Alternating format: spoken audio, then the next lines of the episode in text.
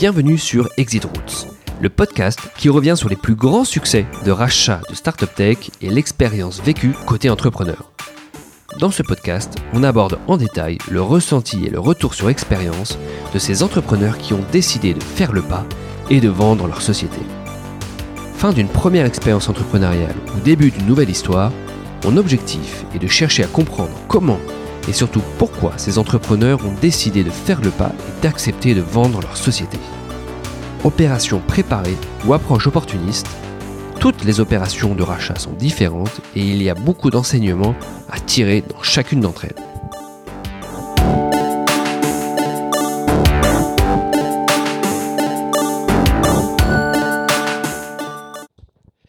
Ce nouvel épisode du podcast Exit Routes, je suis ravi d'accueillir Ludovic Huro, qui est cofondateur d'Attractive World euh, et plus récemment euh, de la startup Shaper. Bonjour Ludovic. Bonjour. Alors, je suis ravi de t'accueillir euh, aujourd'hui sur ce podcast parce qu'on va parler, on va parler d'une société qu'on connaît tous, Attractive World. en particulier, on connaît bien le slogan célibataire exigeant euh, qui a fait euh, qui a fait le succès de la société. Euh, on va parler évidemment d'Attractive World. On va aussi parler un petit peu de Shaper parce que moi j'ai pu voir que les deux histoires entrepreneuriales se sont un peu chevauché. Chevauché, exactement. Euh, et, et, on va surtout parler, parce que c'est le cœur de ce podcast, on va parler de l'expérience d'exit que tu as eue en septembre 2016 avec ton concurrent, ton concurrent allemand. Euh, on va revenir là-dessus euh, en détail. Mais avant de, parler de ça, j'aimerais qu'on revienne sur l'histoire d'Attractive World, que tu nous expliques un petit peu la genèse du projet euh, et que tu nous expliques un petit peu les grandes étapes, les grandes difficultés que tu as pu rencontrer, parce que je crois que c'était pas une, histoire entrepreneuriale si facile. Ouais, c'est rarement facile, hein, malheureusement. Écoute, avec plaisir L'aventure d'Attractive World, elle a commencé en, 2007, euh, mais si tu veux, je peux revenir quelques années en, avance quand que tu comprennes le contexte. Euh, donc moi, je fais une école de commerce. Euh, au début, je voulais bosser dans le sport. Je me suis rendu compte que c'était un milieu assez fermé et je me suis intéressé au private equity. et, et, donc j'ai commencé par un stage dans une banque qui finançait des fonds de private equity et notamment des fonds de LBO euh, qui s'appelle aujourd'hui la Banque Palatine. À l'époque, ça s'appelait la, la, la, Banque San Paolo. Euh, et, euh, et j'ai euh, j'ai adoré ça. Euh, sauf que j'étais pas hyper à l'aise du côté du banquier, que j'avais plutôt être j'avais plutôt envie d'être du côté de l'investisseur. Et donc j'ai refait un stage dans un fonds qui s'appelle Perfectis Private Equity, qui est un fonds de LBO qui m'ont proposé un CDD, puis un CDI, sauf que j'ai refusé pour aller dans un autre fonds qui s'appelle Industrie et Finance Partenaire. Voilà.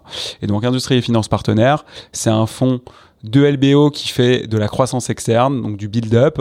J'ai fait ça euh, chez eux entre 2005 et 2007. C'était passionnant. J'ai eu la chance d'avoir des associés gérants qui me faisaient une confiance incroyable. Euh, ils m'avaient donné euh, du carry d'interest, donc c'est un intéressement sur la plus-value du fonds. Euh, ils m'avaient nommé au conseil d'administration de plusieurs euh, boîtes dans lesquelles ils avaient investi de plusieurs centaines de personnes. Donc c'était à la fois valorisant, excitant intellectuellement, sauf que je rêvais de monter ma boîte. Voilà. Et donc j'avais 24-25 ans euh, au moment où j'ai décidé de tout quitter pour lancer Attractive World, à une époque où l'écosystème startup était beaucoup beaucoup moins développé. Et c'est vrai que les associés gérants m'ont pris un peu pour un fou quand je leur ai dit que je quittais le private equity pour lancer un site de rencontre. Et à cette époque-là, il y avait un site de rencontre majeur en France et même en Europe qui s'appelle Mythic. Et d'ailleurs, c'est ce qui m'avait fait m'intéresser à ce marché-là, puisque Mythic est rentré en bourse en 2006 et était une des seules boîtes dans le digital et encore plus en B2C qui avait prouvé qu'elle était capable de faire du chiffre d'affaires et même de la rentabilité, puisque Mythic s'est créé en 2002-2003 et en 2006 faisait déjà plus de 100 millions d'euros de chiffre d'affaires et plus de 20 millions d'euros d'EBITDA. Voilà. Et donc moi, je m'étais dit euh, que le marché allait segmenter, qu'il y aurait probablement, euh, une place à prendre sur un segment un peu plus premium. Et c'est comme ça que j'ai eu l'idée d'Attractive World. J'en ai parlé à mes deux meilleurs potes qui étaient entrepreneurs mais qui n'étaient pas du tout du tout dans la tech, euh, qui s'appellent Rodolphe et Nicolas. Et ils m'ont dit, écoute Ludovic, Banco, il faut que tu quittes ton job, on est prêt à mettre un peu d'argent dedans et on lance Attractive World. Et je me suis retrouvé en 2007 à lancer Attractive World sans associé opérationnel ni côté marketing ni côté tech. avec cette idée que le marché allait se segmenter, qu'il y avait une place à prendre sur le segment un peu plus premium. C'est pour ça qu'on a eu l'idée de la baseline pour célibataires exigeants qui effectivement dans le futur nous a beaucoup aidé à nous faire connaître et a été un des éléments clés de la réussite d'Attractive World. donc pas facile effectivement, tu, décides d'entrer sur, euh, sur le marché sur lequel il y a un, acteur euh, énorme qui préempte tout le marché. Euh, et, et, effectivement, tu paries sur une segmentation de, de ce marché et dès le départ, tu as un positionnement assez fort avec Attractive World. C'est-à-dire, tu le disais, premium, euh, un, certain, un, réseau de cooptation également. Euh, alors, explique-nous un petit peu ton analyse. J'imagine qu'à cette époque-là, tu nous as décrit trajectoire de Mythique qui est juste effectivement impressionnante. Euh, le marché est un peu en, ébullition autour du dating. Euh, euh, comment comment t'en viens à, choisir ce positionnement-là? Qu'est-ce qui te qu'est-ce qui qu'est-ce qui t'a encouragé à, à, faire ce choix-là? Alors, il faut encore se mettre dans le contexte de l'époque. Aujourd'hui, c'est hyper naturel de télécharger une app comme Tinder et de l'utiliser. Il y a 12 ans ou 13 ans, c'était encore extrêmement tabou. Donc euh, Mythique commençait à évangéliser un peu le marché, mais il faut se rappeler que les sites de rencontres, le dating vient du Minitel Rose, et donc l'image du dating en 2007 euh, était pas évidente, évidente. Donc l'enjeu clé, c'était de rassurer notamment les femmes, puisque même sur Mythique, il y avait 70% d'hommes et 30% de femmes. Et donc la façon dont on a construit la stratégie autour d'Attractive World était de se dire comment est-ce qu'on est capable de rassurer les femmes? Et donc, il y a eu deux éléments différenciateurs dans le concept qu'on a créé. Le premier, c'était effectivement une sélection à l'entrée qui était faite par les membres d'Attractive World eux-mêmes, avec l'objectif justement de rassurer les femmes sur la qualité des, et des intentions des hommes sur Attractive World, voilà, avec une démarche beaucoup plus sérieuse, beaucoup plus premium. Et le deuxième élément différenciateur, c'est qu'on a créé des fonctionnalités qui étaient beaucoup plus communautaires, notamment des forums de discussion et des événements organisés par les membres eux-mêmes pour sortir du côté one-to-one et dire, bah voilà, en fait, célibataire, c'est aussi un peu un, état d'esprit. Quand on est célibataire, on n'est pas dans le même état d'esprit que lorsqu'on est en couple. On n'a pas les mêmes discussions, on n'a pas les mêmes sorties, on fait pas les mêmes voyages. Et donc, pourquoi pas réunir les gens autour du, du célibat pour qu'ils se rencontrent au cours d'événements, de voyages, etc.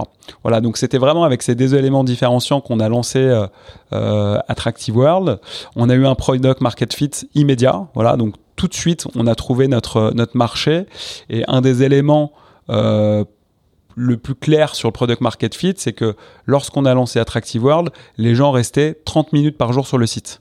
Voilà, donc il y avait un vrai vrai engagement des utilisateurs là-dessus. Après, vu que justement j'avais pas euh, une expertise dans la tech, hein, puisque je venais de, la finance et que j'avais que 24-25 ans, euh, j'ai fait pas mal d'erreurs dans la construction de la plateforme. Euh, pour te la faire courte, voilà, j'ai au début fait développer le site par des étudiants.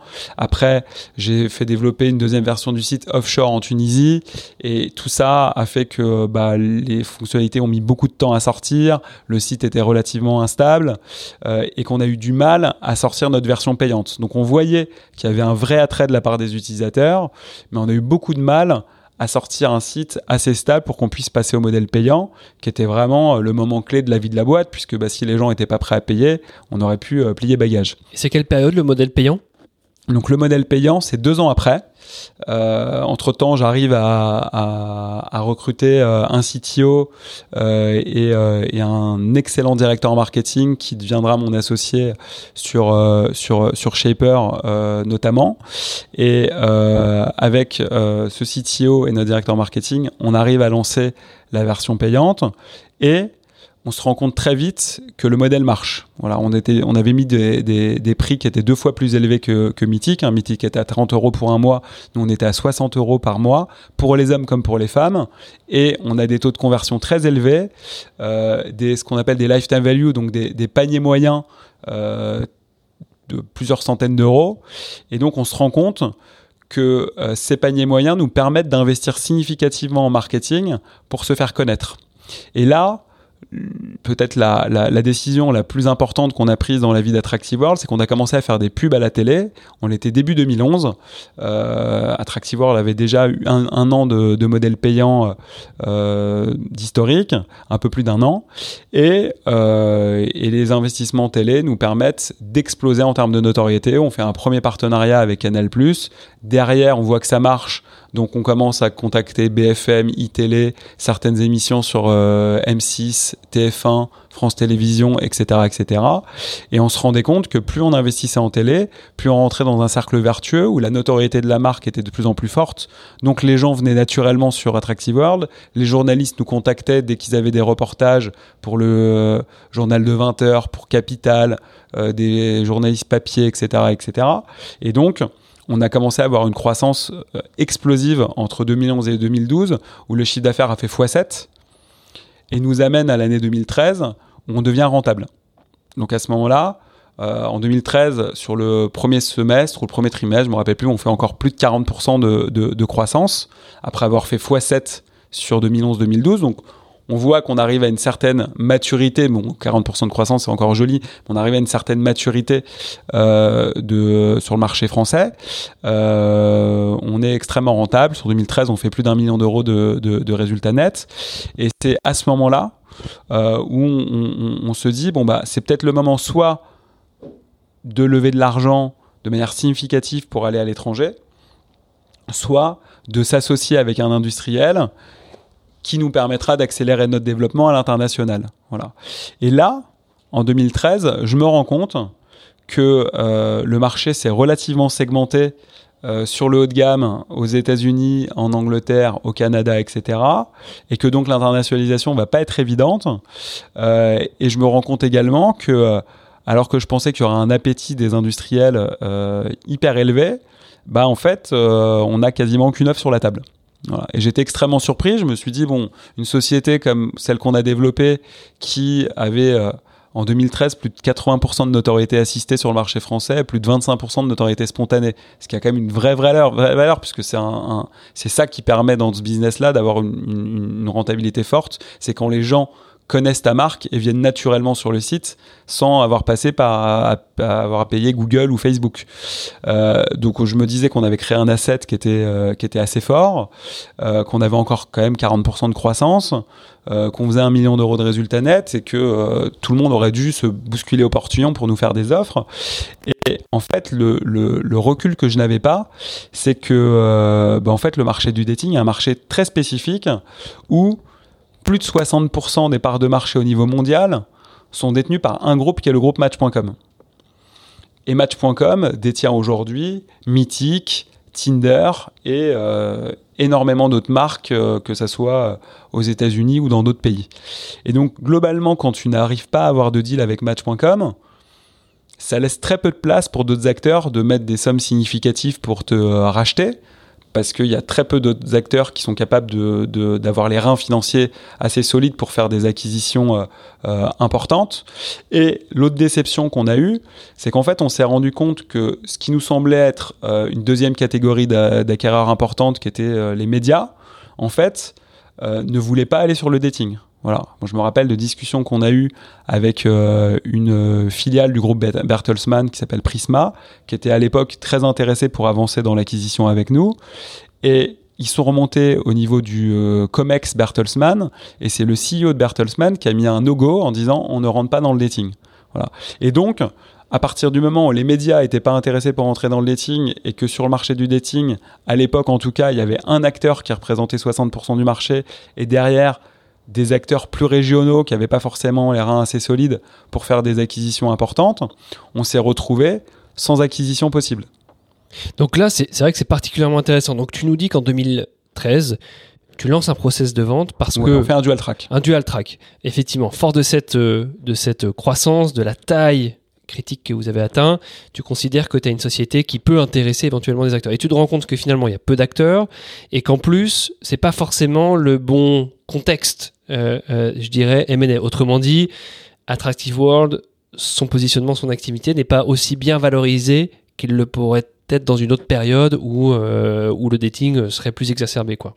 Ouais, exactement. Donc l'importance du timing et des acteurs mm. pour provoquer un deal de M&A. Sachant que deux ans avant, j'avais déjà eu des discussions avec Mythic avant que Mythic rentre dans le groupe, euh, le groupe match bah, C'est la question que j'allais te poser, c'est que naturellement on se dit, bon, l'acquéreur pour Attractive World, c'est Mythic.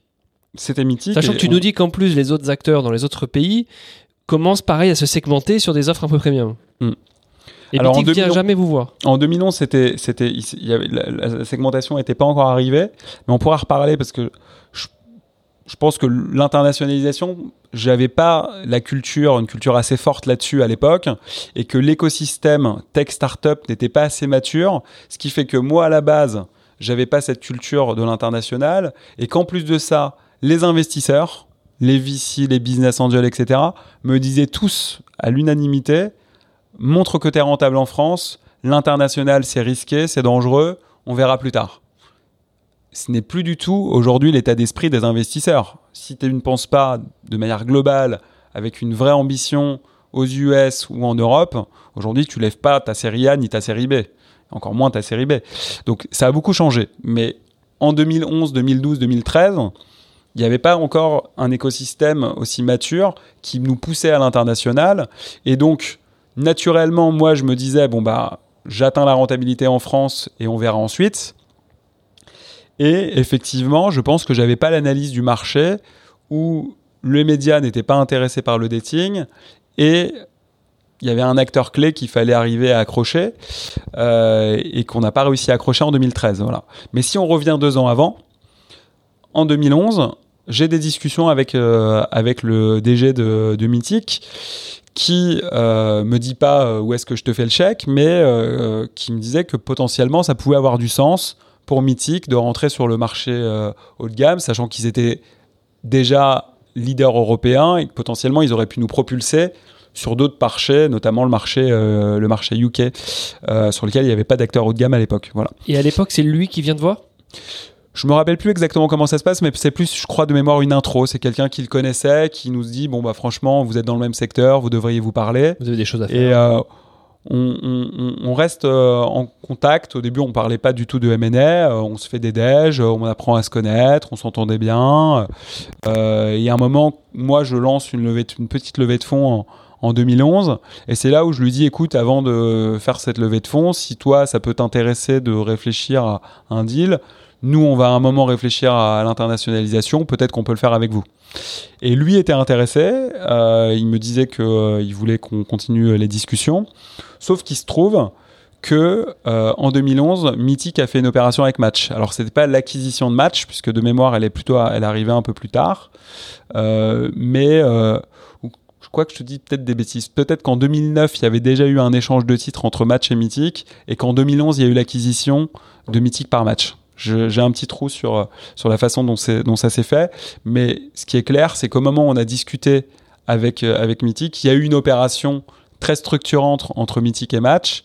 Et que Match a dit on lève le stylo, on va réfléchir à la stratégie, mais pour l'instant, il se passe rien. On va déjà intégrer cet actif en France. Exactement. Et exactement. Et donc, à ce moment-là, euh, on se dit bon bah, on reste en contact. On reste en contact une fois tous les six mois peut-être euh, entre mi-2011 et euh, début 2013.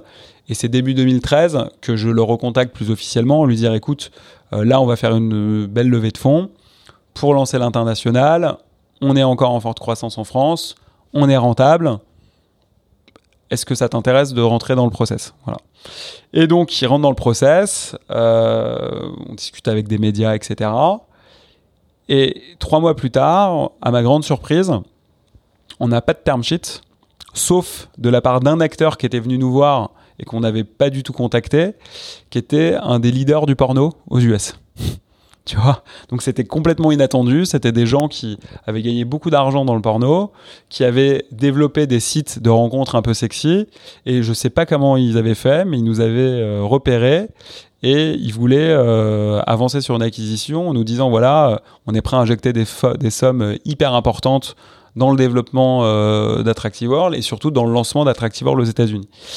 Euh, les discussions n'ont pas été, ont pas avancé beaucoup. On n'avait pas, n'était pas extrêmement excité à, l'idée de, euh, de, vendre à, à cet acteur-là, même si on les a rencontrés. Euh, euh, et c'est des gens qui, contrairement à ce qu'on peut imaginer, sont des gens assez structurés et, plutôt smart. Mais, voilà, on ne s'est pas vu dans, ce groupe-là. Et donc, on a décidé de, de, de rester indépendant. On n'avait pas de besoin de cash, hein, puisqu'on était rentable. et, on a même fait quelque chose que, peu de startups font, c'est qu'on a commencé à distribuer des dividendes. Voilà. Et donc entre 2014 et 2016, on a distribué 1 million à 1 million 500 000 euros de dividendes chaque année, sachant qu'on avait élevé au total 5 millions d'euros. D'accord, parce que ça, tu nous as pas précisé. Alors, quelles étaient les grandes étapes au niveau des, levées de fonds pour Attractive World au lancement Écoute, les, grandes étapes, c'est que euh, donc sur la période de euh, gratuité pendant laquelle le site était gratuit, donc entre septembre 2007 et septembre 2009, on a levé 1 500 000 euros. Voilà. Euh, ce, qui est pas, ce, qui, ce, qui est très important pour une startup qui se lance à cette époque. Ouais, alors on l'a fait en trois fois. On a levé 500 000 euros en mai 2008. Et on a relevé 600 000 euros en janvier 2009 et 400 000 euros en juin 2009. Euh, les 500 premiers milliers d'euros, on a réussi à trouver. Euh, j'ai notamment activé un peu mon tout petit réseau du private equity pour arriver à trouver des business angels parce que, toujours pareil, à l'époque, il y avait quasiment pas de fonds de seed. En 2008-2009, il y avait quasiment pas de fonds de seed. Les Kima, etc. sont arrivés beaucoup plus tard. Euh, donc, on a levé avec des business angels. Après janvier 2009, on a failli fermer la boîte parce que euh, bah, on s'est pris la crise de 2008 euh, vraiment de pleine de pleine face. Et, euh, et qu'en plus de ça on avait toute notre galère avec notre site on n'était pas encore passé au modèle payant et tout. Donc là c'était très très chaud. Et à deux trois semaines près on a failli fermer la boîte. Finalement on a réussi à lever toujours avec des business angels. Et on a étendu le, le, le rand en juin 2009 avec 400 000 euros supplémentaires. Et ça ça nous a permis de lancer sereinement le modèle payant après, le modèle payant a marché et les levées de fonds suivantes ont été euh, beaucoup plus faciles. On a relevé euh, de mémoire 1 euh, million d'euros en 2010 et quasiment 3 millions d'euros en, 2011, 2007, je crois. Et en 2013, finalement, le dual track, que ce soit côté levée de fonds et côté M&A, n'aboutit pas. Effectivement. Donc en 2013, le dual track n'aboutit pas, à la fois parce que euh, côté VC, il n'y avait pas encore une appétence énorme sur l'international et que le marché avait commencé à se segmenter. Et côté M&A, euh, bah, comme je te l'ai dit, euh, le marché du dating est un marché qui est assez compliqué en termes d'exit. Donc on n'a pas eu d'offre qui nous a satisfait. Enfin, on n'en a eu qu'une qui nous a pas satisfait, pour être exact. Très concentré et en plus les acteurs qui pouvaient graviter autour n'avaient pas la motivation ou le, le, le, le, bon, le bon mot. Ouais, bon, contexte pour le faire simple, pas de deal avec les médias. Euh, le groupe Match.com, euh, pour qui on ne faisait pas partie de sa strate parce qu'ils ont décidé de pas aller sur le premium. C'était ça la raison. Hein. Et d'ailleurs, ils l'ont pas, ils l'ont pas fait dans, par, par, par la suite. Euh, et donc, on décide de rester indépendant. On voit que le marché est quand même assez bouché à l'international et qu'on est sur un, business qui est très local, avec une notoriété de marque très forte, donc on décide de rester sur le marché français. On distribue des dividendes puisque nos actionnaires avaient euh, envie d'avoir une certaine liquidité. Moi, j'étais resté l'actionnaire principal et j'étais pas mécontent non plus euh, d'avoir une, première liquidité avec euh, avec des dividendes. Et donc, à partir de 2014, on distribue des dividendes jusqu'en 2016 d'un point de vue entrepreneurial, j'étais moins excité par un projet dans lequel il n'y avait pas d'internationalisation. Euh, et donc, je décide de recruter un nouveau management et de sortir graduellement de l'opérationnel. Voilà. je suis jamais complètement sorti de l'opérationnel puisque j'étais encore actionnaire principal et que euh, c'est pas évident de, de, sortir complètement de l'opérationnel lorsque tu recrutes un nouveau management. Mais j'ai fait une longue transition sur toute l'année 2014. Et derrière, j'étais quand même encore en COMEX euh, hebdomadaire, mais je n'ai plus, opérationnel. Pourquoi?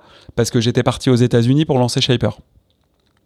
Voilà, donc ça, c'est l'autre particularité euh, de ton parcours, c'est que euh, tu as lancé Shaper au moment où tu étais encore opérationnel, en fait, sur Attractive. Ouais, voilà. Alors, j'étais plus au quotidien, mais j'avais un suivi encore hebdomadaire via les, comités de direction euh, sur l'année 2015. Et je pourrais peut-être te dire un petit mot sur, euh, sur Shaper ensuite, mais pour rester sur, euh, sur Attractive World, donc on, a la chance d'avoir une marque très très forte et qui, malgré certaines difficultés dans la transition managériale, nous a permis de continuer de croître sur l'année 2014, 2015 et, 2016, avec une rentabilité encore très forte.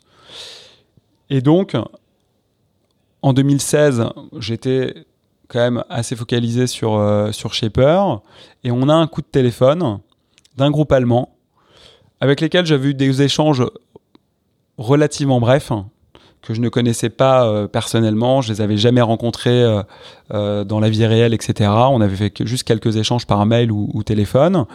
Et ce groupe allemand me dit voilà, Ludovic, on a deux marques qui, sont la marque e-Darling et Elite Rencontre. Elite Rencontre est présent dans 28 pays. Ils avaient levé 40 ou 50 millions d'euros. mais par contre, on a du mal à rentrer sur le marché français notamment parce qu'Attractive a une notoriété extrêmement forte et plus gros que nous. Donc plutôt que se faire la guerre, ça vaudrait le coup de discuter, voir s'il n'y a pas euh, un deal à faire ensemble. Et à ce moment-là, moi, je réponds au CEO qui était un nouveau CEO, euh, qui avait remplacé les fondateurs et qui venait de chez Goldman Sachs avec une vraie feuille de route autour du M&A. Il avait été clairement mandaté pour faire du M&A et faire grossir le groupe. Et donc, il me dit, écoute, nous, Ludovic, on a un objectif de grossir via le du M&A. Euh, si tu me donnes euh, tes reportings des derniers mois, je m'engage à te faire ou pas, mais en tout cas, si je le fais, ça sera très rapide, ça sera dans les 15 jours une term sheet. Et donc, je joue le jeu, et on signe un NDA, je lui envoie les, les, euh, les reportings des derniers mois, et il respecte sa parole. 15 jours plus tard, on était en juillet 2016, 15 jours plus tard, j'ai une term sheet. Bien entendu sous condition hein, d'audit, etc. Mais j'ai une term sheet qui est euh, plutôt bien structurée et qui correspond à la fourchette de valorisation qu'on avait évoquée et que euh, je lui avais dit est considérée comme la, fourchette de valorisation minimum pour qu'on puisse explorer euh, un M&A. Et 15 jours plus tard, donc on se met d'accord sur une valorisation euh, qui nous semble euh, être cohérente avec notre volonté de, sortie. Euh, donc on est fin juillet. un mois d'audit pendant le mois d'août. Donc j'étais à moitié en vacances et à moitié en train de gérer les audits. Fin août, il confirme que le prix sur lequel on s'était mis d'accord fin juillet était validé suite aux, audits. Et on entame en septembre des discussions sur la partie juridique parce que nous, on avait un certain nombre d'actionnaires business angel, on avait 80 business angels, donc il fallait que je sois capable de les, de les embarquer sur, euh, sur la term sheet euh, et de récupérer un certain nombre de pouvoirs. Voilà. Donc, à la fois, au mois de septembre, je discute avec mes business angels sur la base de la term sheet qui avait été validée post-audit et je continue les discussions avec le groupe allemand qui, s'appelle le groupe Affinitas sur euh, le SPA, donc le protocole de, de, session, et sur la garantie d'actifs passifs. Généralement, pour tes euh, auditeurs, je ne sais pas s'ils savent tous ce que c'est, mais globalement, quand tu vends ta boîte, euh, on te demande de garantir un certain pourcentage du prix. Ça peut varier énormément. Généralement, c'est entre 15 et 30 du, du prix. Euh, et euh, donc tu t'engages à un certain nombre de déclarations sur le fait que d'un point de vue fiscal, tu as fait euh, toutes les déclarations possibles, que sur la propriété intellectuelle, tu es bien propriétaire de ta propriété intellectuelle, que tes actions n'ont pas été nanties. Enfin bref, il y a un certain nombre de déclarations juridiques, fiscales, commerciales, marketing, etc. et il y a un certain nombre de paramètres qui est quel pourcentage du prix tu euh, garantis. Euh, il y a aussi souvent des systèmes de franchise qui est de dire bah ouais mais en fait s'il y a un, problème sur euh, X centaines de milliers d'euros, bah tant que ça n'a pas dépassé telle franchise, bah je t'indemnise pas, etc., etc. Donc il y a un certain nombre de paramètres à faire. Et donc tout ça on le négocie sur le mois de septembre. Globalement, l'acquéreur et notamment le CEO qui s'appelle Geronimo se comporte extrêmement bien et extrêmement fidèle à, à, sa parole. Euh, donc on avance très bien. J'arrive à obtenir euh, les pouvoirs de nos 80 actionnaires sur le, sur, euh, sur le deal pour me permettre, le jour du closing, de signer la garantie d'actifs passifs et le protocole d'accord, et donc de recevoir les fonds. Et on a un dernier call avec le, le, le CEO d'Affinitas le, le, 29 septembre, je me rappelle comme si c'était hier, euh, à 19h ou 20h, en fin de journée. Et là, il me dit, écoute, euh, Ludovic, on a un petit souci parce que euh, en fait, il y a un truc qu'on a repéré pendant les audits. effectivement, ça m'est pas remonté, mais ça va nous bloquer pour la signature de demain si on fait pas évoluer la garantie d'actifs passifs. Parce qu'en fait, on s'est rendu compte dans les audits que les apps mobiles qui avaient été refaites par Shaper avaient été sous-traités et que dans le contrat de sous-traitance, il n'y a pas de clause de transfert de l'IP donc de la propriété intellectuelle. Effectivement, moi, je, on n'était pas occupé, c'était le nouveau management de l'époque qui avait, suivi ça. Ils avaient raté effectivement cette clause, et donc euh, le CEO me dit, écoute Ludovic, euh, euh, il va falloir qu'on fasse une modification de la garantie d'actifs passifs, et sur ce point-là de l'IP, sur les apps mobiles, on va supprimer, on va déplafonner, donc on va supprimer le cap de, garantie. Et donc, bah, s'il y a un problème, tu dois pouvoir nous garantir beaucoup plus que le pourcentage du prix sur lequel on s'est mis d'accord sur les autres sujets. Et donc, moi, je lui dis, euh, bien entendu, c'est inimaginable. Je comprends parfaitement ton problème. Et effectivement, on a déconné. On aurait dû avoir cette clause dans le contrat. Mais c'est quelque chose que tu as découvert au mois d'août. Et tu m'en parles le 29 euh, septembre. Donc, je comprends que ça soit un oubli. Mais moi, j'ai fait signer les pouvoirs à 80 personnes. Et c'est hors de question que je refasse signer un autre pouvoir à, ces actionnaires-là. Et il me dit, écoute, on a validé avec nos avocats, il n'y a pas besoin de refaire signer le pouvoir, tu as le, la, liberté de pouvoir ajouter cette clause-là, puisque le pouvoir te le permet, te donne cette, euh, cette liberté de le faire. Et moi, je lui dis, mais au-delà de ma capacité juridique de le faire, c'est hors de question qu'on le fasse. Euh, donc ça va pas marcher, il y aura pas de deal. Et on finit par se raccrocher au nez donc alors qu'on était sur le point de, de, de, signer le deal le lendemain matin, euh, en se disant bon bah, bah si c'est comme ça, il n'y a pas de deal et, et, tant pis. Donc là, la pression monte, les émotions montent aussi. Là, c'est l'ascenseur émotionnel, évidemment. c'est l'ascenseur émotionnel. Euh, le CEO me rappelle euh, une heure plus tard en me disant écoute, franchement, on n'a pas fait tout ça pour euh, pour rien. Euh, donc la seule solution qu'on voit, parce qu'il me dit je comprends que toi tu signeras pas avec l'extension de la garantie d'actifs passifs, moi je peux pas signer quelque chose alors que le mobile devient de plus en plus important dans ce business sur lequel j'ai pas euh, d'IP. Donc la seule solution, c'est d'appeler le prestataire et de lui demander de nous signer un document comme quoi il nous transfère l'IP de manière rétroactive. Avec le risque qu'on l'appelle, qu'on lui explique et qu'il nous demande un énorme chèque pour pouvoir signer ce, document. Et donc, c'est pas moi qui l'appelle, c'est notre DG puisque c'est elle qui le connaissait et euh, elle l'appelle et euh, c'est un prestataire. Je vais citer son nom parce qu'il a été euh, remarquable, qui s'appelle De A à Z et il s'appelle Jean-François et Jean-François nous dit écoutez, c'est vraiment un, un oubli dans ce contrat. Généralement, on le met. Je sais pas pourquoi il n'est pas, apparu dans votre contrat, euh, mais il n'y a aucun souci pour vous euh, vous euh, rétrocéder les droits de manière rétroactive, de manière rétroactive. Et là, je repars chez moi en me disant bon bah ça y est. Ça va être réglé. il nous dit que il est avec son gamin, qu'il le couche et que une fois qu'il aura couché son enfant, il pourra imprimer le doc et le signer. Et donc je rentre vers 21h30, 22h chez moi en me disant que le doc va arriver. 22h30, 23h, 23h30, minuit. Toujours pas de, documents. J'appelle notre DG. Je lui dis mais attends mais qu'est-ce qui se passe? Et en fait elle me dit ouais en fait le problème c'est qu'il s'était pas rendu compte quand il nous a donné son accord qu'en fait il avait sous-traité une partie du code à un autre prestataire. Il a besoin de l'accord de cet autre prestataire pour pouvoir nous signer le document. Donc bref, le stress remonte et euh, à plus de minuit, on reçoit enfin le, document.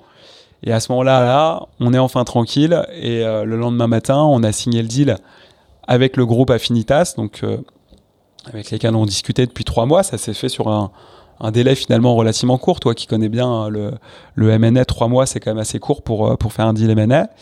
Euh, et ce qu'on a appris un peu plus tard, c'est qu'en fait, Affinitas, derrière, après avoir racheté Attractive World, c'est coté à la bourse de New York puisque, alors je sais pas, ils m'ont jamais dit si c'était en parallèle ou si c'était un peu après, ils ont entamé ensuite des discussions avec un groupe américain et ils ont fusionné avec ce groupe américain et le fait d'avoir acheté Attractive World leur a permis de garder la majorité post-fusion. Et donc Geronimo est devenu CEO du, euh, du groupe qui est finalement coté en bourse. Donc le seul petit truc qui m'a fait plaisir, c'est qu'on a eu le logo euh, Attractive World à la bourse de New York. Donc c'était euh, assez sympa pour, euh, pour notamment ma, petite ma petite maman qui était très très fière d'avoir son fils qui avait Attractive World sur, sur, sur la bourse de New York. Mais au-delà de cette anecdote qui est juste une histoire d'ego, c'était un, à la fois un, déchirement de, de, vendre Attractive World, puisque bah, quand tu as passé 9 ans dessus, émotionnellement euh, de, de, de, lâcher le bébé, c'était vraiment vraiment pas évident. Et pourtant, j'étais parti déjà sur un autre projet, mais malgré tout, c'était difficile. C'était d'autant plus difficile que euh, il y a une vraie déchirure aussi avec nos, nos équipes, hein, qui euh, on avait une culture très familiale avec très peu de turnover. Et quand ils ont appris la, la, la, session de, de l'entreprise, je sais que ça a été vraiment euh, assez dur euh, émotionnellement pour eux. Euh, donc j'avais ce côté-là où émotionnellement c'était dur et il y avait quand même une certaine forme de tristesse à, à, à céder à Tractive World. Et de l'autre côté, en tant qu'entrepreneur, au-delà du fait qu'effectivement euh, tu touches du cash et que ça change un petit peu euh, la, la, vie, il y a un vrai, une vraie satisfaction à boucler la boucle. Voilà.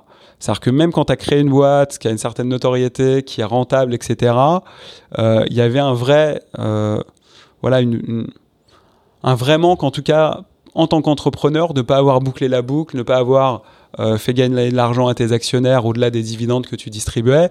Et, et, donc, j'avais vraiment l'impression d'avoir complété un peu le parcours de l'entrepreneur en cédant euh, cette, euh, cette, start-up et en pouvant me concentrer à 100% sur mon nouveau projet qui est Shaper. Ouais, non, on comprend bien la satisfaction. Merci énormément pour le, pour le témoignage parce que euh, euh là, on a euh, toutes les caractéristiques d'un M&A dans toute sa complexité. Euh, bien que effectivement, tu l'es, tu l'es dit, ça a été extrêmement rapide. À la fois le, le, déclenchement de la term sheet, les due deals et même la négociation de euh, euh, du SPA plus de la gap en un mois, c'est extrêmement rapide. Euh, ce qui est particulièrement intéressant, c'est ce que tu nous racontes aussi autour de la gap, enfin la garantie d'actifs passifs que tu nous as bien décrite, parce que c'est souvent un sujet de tension pour le, la signature euh, d'un et, euh, et, et c'est intéressant que tu, nous, que tu nous en parles sur ce... Ouais. Et juste pour rajouter un point, parce qu'effectivement on en parle, on en parle jamais, pourquoi le, le, le, juridique s'est négocié aussi vite, à part ce petit moment de stress un jour avant le, closing, à la fois parce que euh, notre acquéreur s'est extrêmement bien comporté, hein. voilà, il y a quand même un certain nombre d'acquéreurs qui jouent un petit peu en fin de process sur une redégo de dernière minute en se disant bon bah voilà ça y est maintenant il est dans l'esprit de vendre il a déjà annoncé à ses salariés donc il peut plus reculer donc il va être prêt à faire des concessions. Ce que n'a jamais fait euh, notre acquéreur. Voilà donc euh, pour ça vraiment je reconnais qu'ils ont été extrêmement droits et que quand ils ont renégocié sur l'IP c'était quand même il l'a fait trop tard mais c'était quand même justifié de devoir euh, s'assurer que l'IP apportait bien à Traxivore avant, de racheter.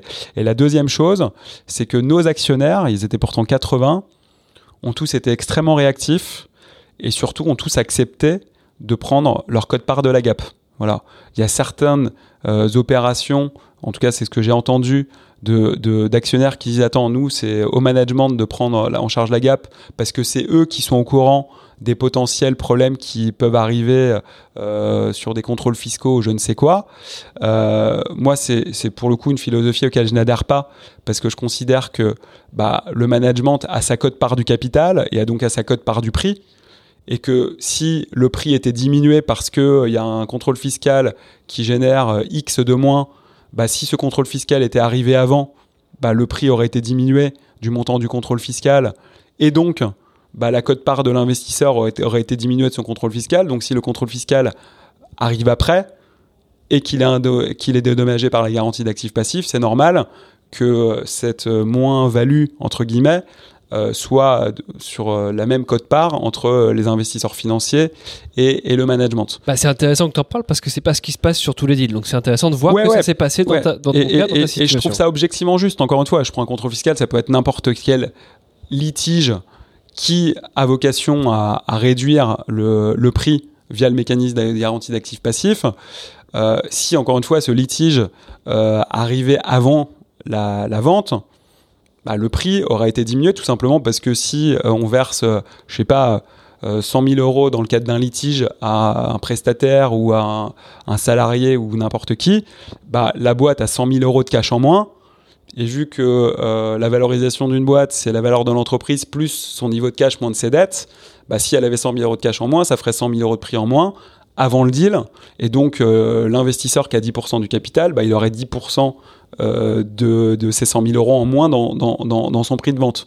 Donc, si ça arrive après, il n'y a pas de raison que ça soit uniquement les fondateurs ou les managers qui prennent à 100% en charge ce claim parce qu'il arrive après au lieu d'arriver avant. Voilà. Et ça, tous nos actionnaires l'ont complètement euh, compris euh, et ont signé euh, la garantie d'actifs passifs. Il se trouve que maintenant, le, la vente d'Attractive c'était en septembre 2016. On est en septembre 2020, donc ça fait 4 ans, et donc elle éteinte. Euh, qu'il n'y a jamais eu de, de, de, claim et donc euh, le prix de vente n'a pas baissé. Euh, on a même été payé de notre earn-out à, à 100% sur la tranche de, la, tranche du chiffre d'affaires 2016 puisqu'il y a eu un petit earn-out sur le chiffre d'affaires 2016 qui a été payé. Mais globalement, les actionnaires d'Attractive World ont vraiment joué le jeu et ont été très réactifs de la même manière que l'acquéreur et c'est ce qui nous a permis d'avoir un deal qui s'est fait rapidement. Ouais, non, non, particulièrement intéressant, effectivement, euh, ces aspects autour de la gap. Merci pour, pour ça. Euh, et je rebondis sur ce que tu viens de mentionner. Donc, il y avait un earn-out euh, sur, sur, sur la transaction. Toi, tu n'étais plus opérationnel dans la société. Ça t'a pas posé de difficulté d'accepter un montage avec une récompense sur des performances futures, sachant que tu n'étais plus aux commandes de la société En fait, il y, y, avait, y avait deux earn-out. Il y avait un earn-out qui était sur le chiffre d'affaires 2016 et un earn-out qui était sur le chiffre d'affaires de 2017 l'earn-out sur le chiffre d'affaires de 2017, moi, comme euh, l'intégralité des actionnaires, considérais que c'était cherry on the cake. Et on n'a pas euh, pris notre décision de, cession de la boîte sur la base de ce earn-out qui représentait une toute petite part du prix. Euh, donc en excluant cette earn-out sur le chiffre d'affaires 2017, notre décision de cession, on l'a pris sur le prix de vente fixe qu'on a touché qui, représentait l'immense majorité du prix global, hein. plus une toute petite partie d'earn-out sur le chiffre d'affaires 2016. Comme tu le sais, euh, était sur des business d'abonnement et on a vendu la boîte en septembre 2016. Donc on avait une visibilité extrêmement, extrêmement forte sur l'atterrissage à fin décembre 2016. Et d'ailleurs, c'est pour ça que l'earn-out 2016 a été payé dans son intégralité.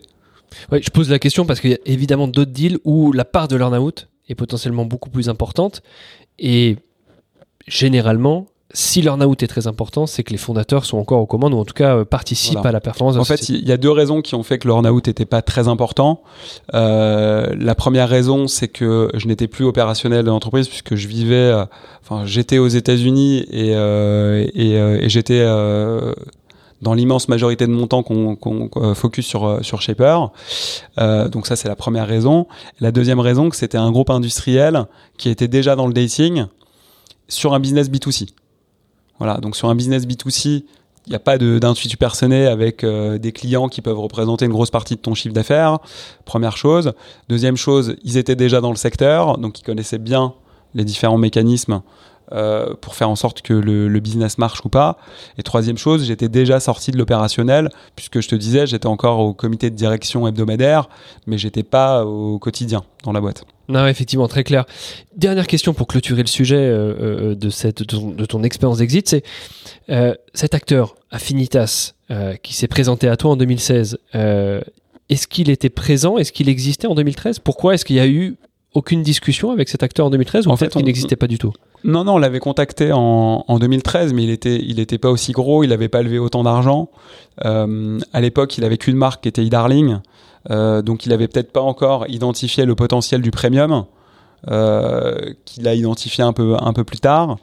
Euh, donc euh, donc voilà, donc je pense qu'il n'était pas mature pour faire du M&A. Souvent c'est comme ça. Je, les entreprises ont déjà un réservoir de croissance organique assez fort.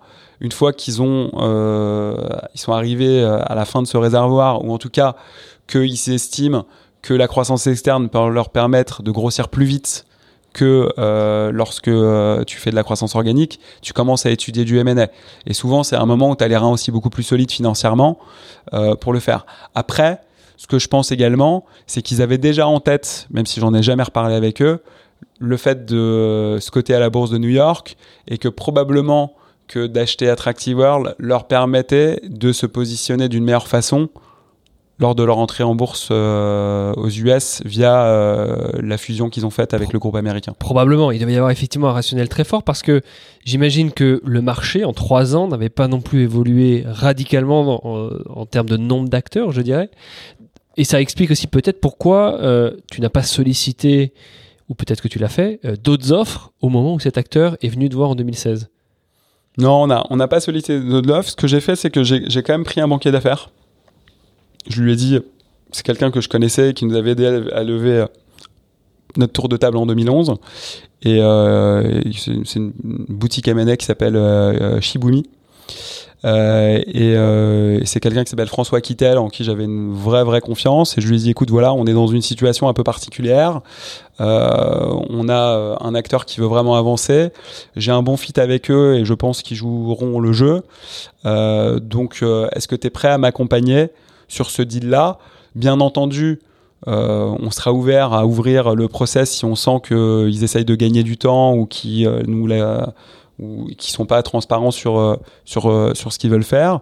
Mais par contre, s'ils le sont, bah, on jouera le jeu aussi et on essaiera d'aller au bout de, de, de, la discussion avec eux.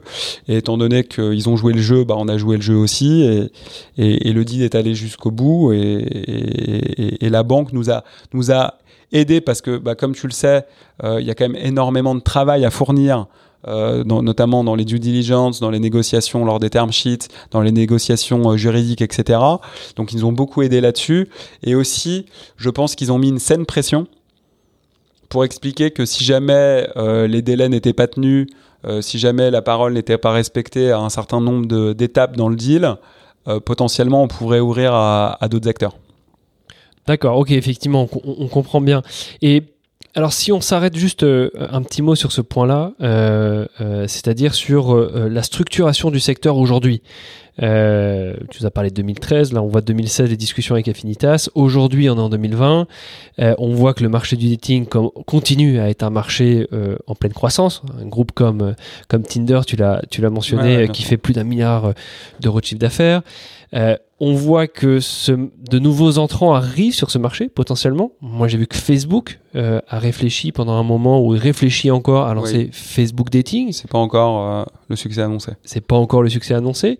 Mais du coup, j'en profite pour te demander un peu quelle est ta vision du marché sur le dating Est-ce qu'il y a euh, euh, plus d'acteurs Est-ce que ces acteurs vont continuer à être hégémoniques Est-ce qu'il va y avoir de nouveaux entrants comme Facebook, comme des groupes médias? Voilà. quel est juste un petit mot sur ta vision du marché aujourd'hui et du marché dans le futur?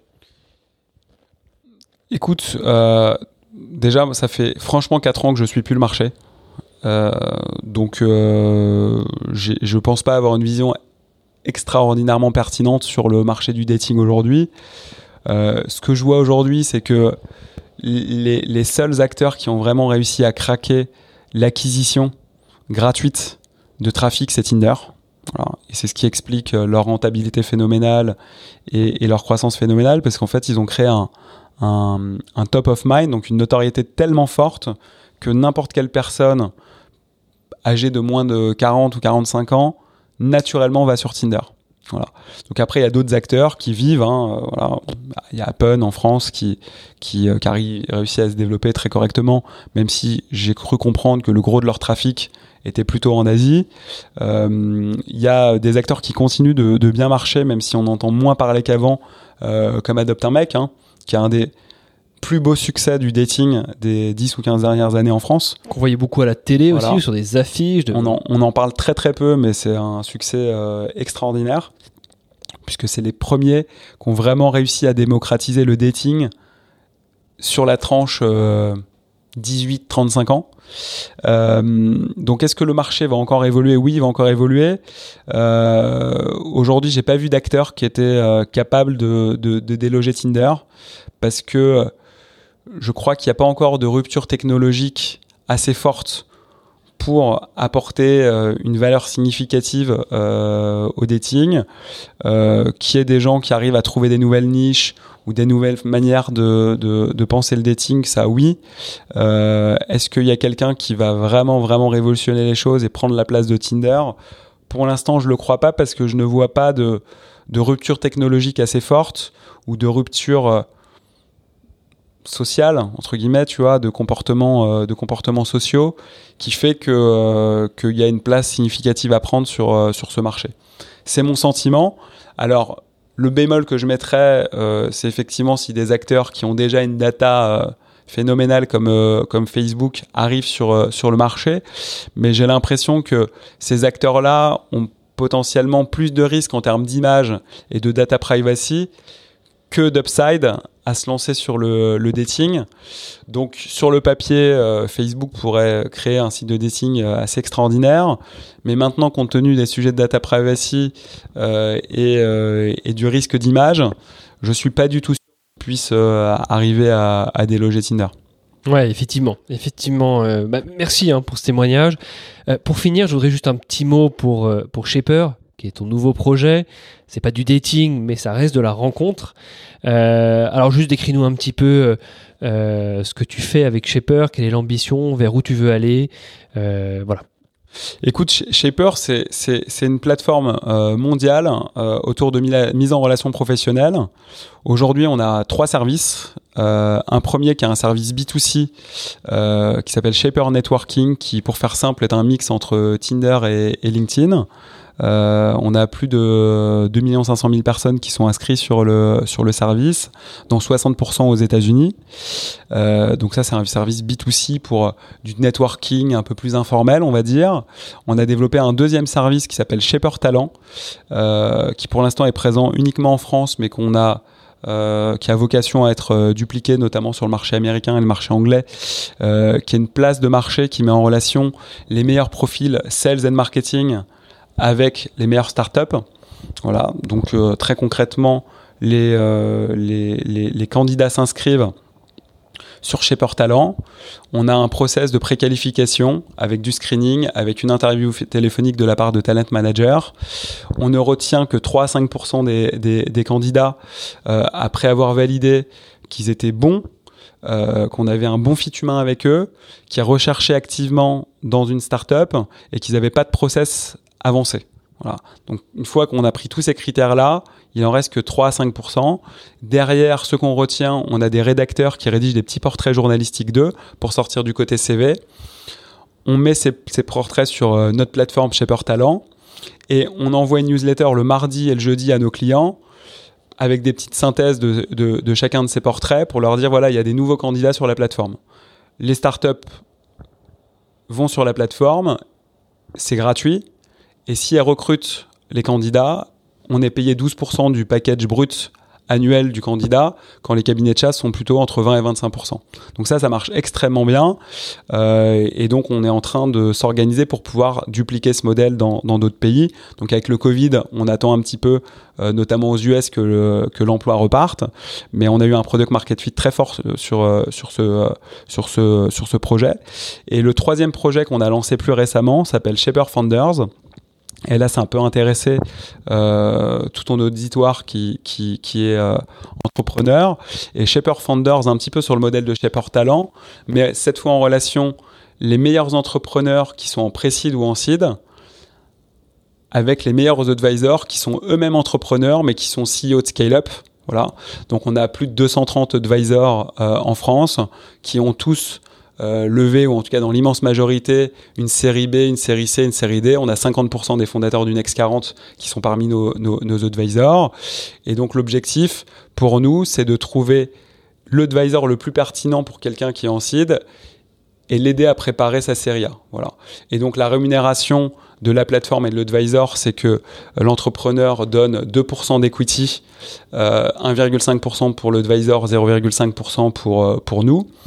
Il y a un vesting de 3 ans, donc si ça se passe pas bien, bah, potentiellement l'entrepreneur peut récupérer une grosse partie de ce qu'il a donné, voire la totalité, si avant les trois premiers mois, euh, il arrête le, le, le, le contrat d'advisory. Euh, et notre objectif, c'est que les, entreprises qui sont passées par Shaper Founders et qui sont validées par un, advisor, derrière, pourraient être financées sur leur pré-seed et leur seed par une communauté d'investisseurs intéressés pour financer les, les, euh, les entreprises passées par Shaper Founders. Pourquoi? Parce que on estime que le précide c'est extrêmement compliqué, euh, c'est beaucoup une histoire d'hommes, euh, il faut aussi une, certaine expertise dans, les secteurs d'activité, et donc en décentralisant euh, l'advisory, ça nous permet de connecter les, les, entreprises en seed avec les meilleurs advisors qui sont eux-mêmes experts de ces domaines-là. Les advisors vont passer au moins trois mois, voire plus, aux côtés des fondateurs pour comprendre encore mieux la pertinence du projet et la qualité de l'équipe. Et une fois qu'on a la validation de ces advisors-là, on se dit qu'il y aura un certain nombre d'investisseurs qui pourraient être intéressés de financer le pré-seed et le.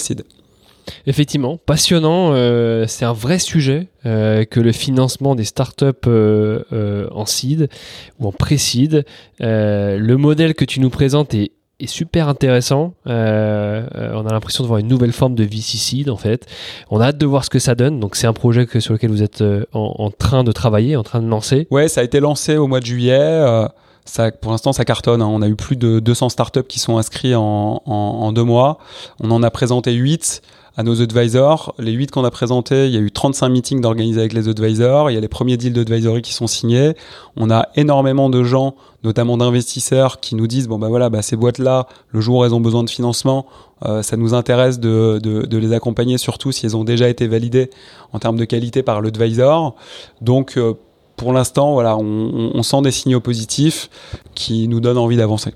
Ouais, très intéressant. Bah, allez voir Shaper Founders, effectivement, ça a l'air une initiative euh, passionnante. Voilà, Shaper Founders, si vous êtes en, en pré-seed ou en seed, et euh, si vous, vous êtes déjà financé et que vous cherchez à scaler vos équipes euh, de sales ou de profil growth, à ce moment-là, vous allez sur Shaper Talent. Effectivement. bah, merci, merci pour, euh, bah pour ton, témoignage, euh, ton retour sur expérience, parce que l'aventure entrepreneuriale d'Attractive World, pardon, est passionnante. Elle a été longue, on n'en a pas trop discuté, mais ça a duré quand même 9 ans. Et ton expérience d'exit était juste, juste euh, fabuleuse. C'était intéressant de voir cet ascenseur émotionnel que tu as vécu. Merci encore Ludovic, et on te souhaite bonne chance sur Shaper. Bah, merci pour l'invitation.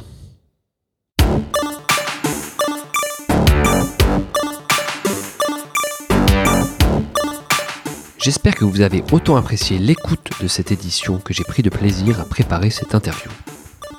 Encore merci pour votre écoute et de nouveau pensez à vous abonner sur Apple Podcast ou SoundCloud à mon podcast Exit Roots. Enfin, n'hésitez pas à commenter et partager cette édition autant que vous le souhaitez.